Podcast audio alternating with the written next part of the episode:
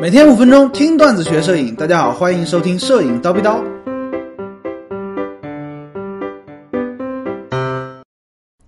月亮怎么拍啊？这也是之前网友问到的一个问题啊。在八月十五啊，或者说遇到超级月亮的时候，大家都想要拿出自己的长焦镜头去拍月亮，对不对？怎么拍？哎，很多同学拍着脑门就想，哎，这个月亮啊，必须得用三脚架才能拍得出来。其实你一听这话呢，就说明他是一个键盘摄影师啊。我们应该去鄙视这种人，为什么呢？至少证明他没拍过嘛。大家发现没有？其实月亮这个东西啊，它是很亮的，就跟一个大大的灯泡一样。你用长焦镜头去拍呢，它的安全、它的快门速度啊，是远远大于你安全快门速度的。哎，手持也是可以拍的。高老师拍过，所以说有发言权。我用的镜头是什么呢？一百四百的四百毫米段。F 八的光圈，你看我还缩小光圈了。f 八的光圈，感光度 ISO 一百，最低感光度，快门速度依然可以达到两百五十分之一秒。加上这个镜头是防抖的，你看手持妥妥没有问题，不需要三脚架。当然了，高老师指的拍月亮是只能够看到月亮上面明暗细节，能够看到环形山的那种，而不是说一个啊过曝的饼在天上。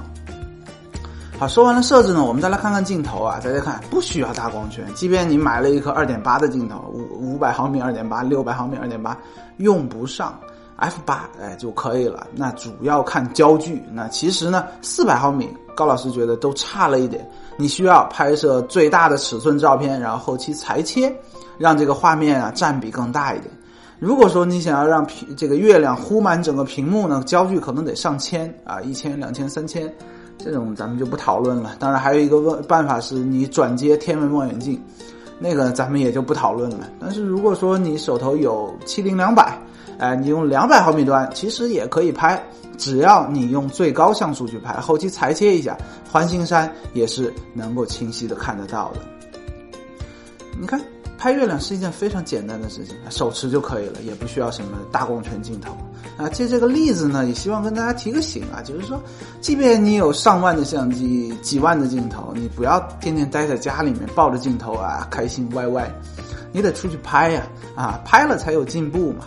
最近呢，花儿开的这么好，对不对？约个妹子啊，花前月下拍拍照片，多好啊！